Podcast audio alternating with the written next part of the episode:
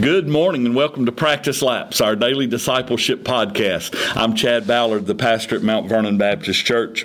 This morning, I want to talk with you for just a little bit about the difference between uh, conviction and accusation. There's a huge difference. Uh, Revelation 12, verse 10 says this Now is come salvation and strength and the kingdom of our God and the power and the power of Christ. For the accuser of our brethren is cast down, which accuse them before God day and night. Do you realize that in the courts of heaven, Satan stands as our accuser? He's always pointing the finger at what we've done wrong. And, and that's okay, because while he points the finger at what we've done wrong, the answer every time is that yes, we did, but Jesus has paid the price for what we did. You know, I think it's it's crucial if we're going to be the disciples that we ought to be that we learn the difference between Holy Spirit conviction and satanic accusation.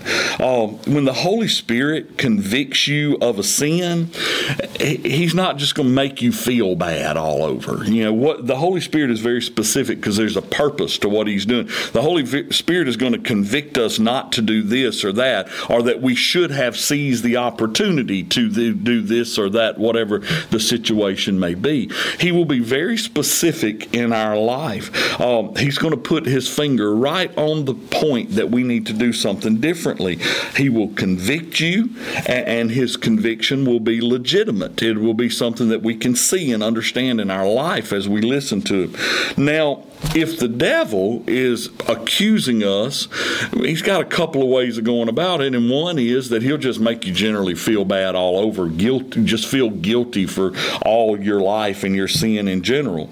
And oftentimes, maybe he will point you to a specific sin that you've already been forgiven of.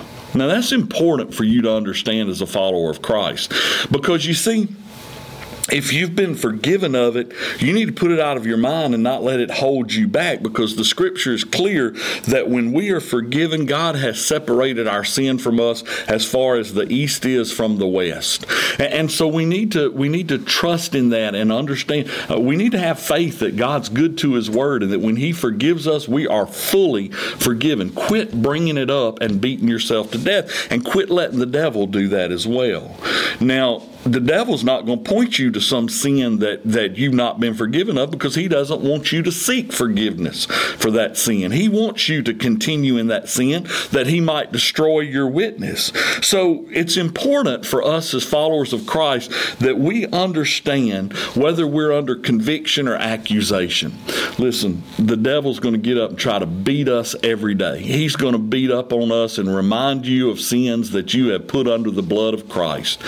But but you need to remind him that he is a defeated foe and that that sin don't let it hold you back because that sin's been forgiven. However when when you feel conviction when you feel some some guilt or some conviction in your heart about something that's going on and you you realize that it is not something that you have prayed and said lord i need forgiveness for this well then that's conviction and you need to seek god's direction on that.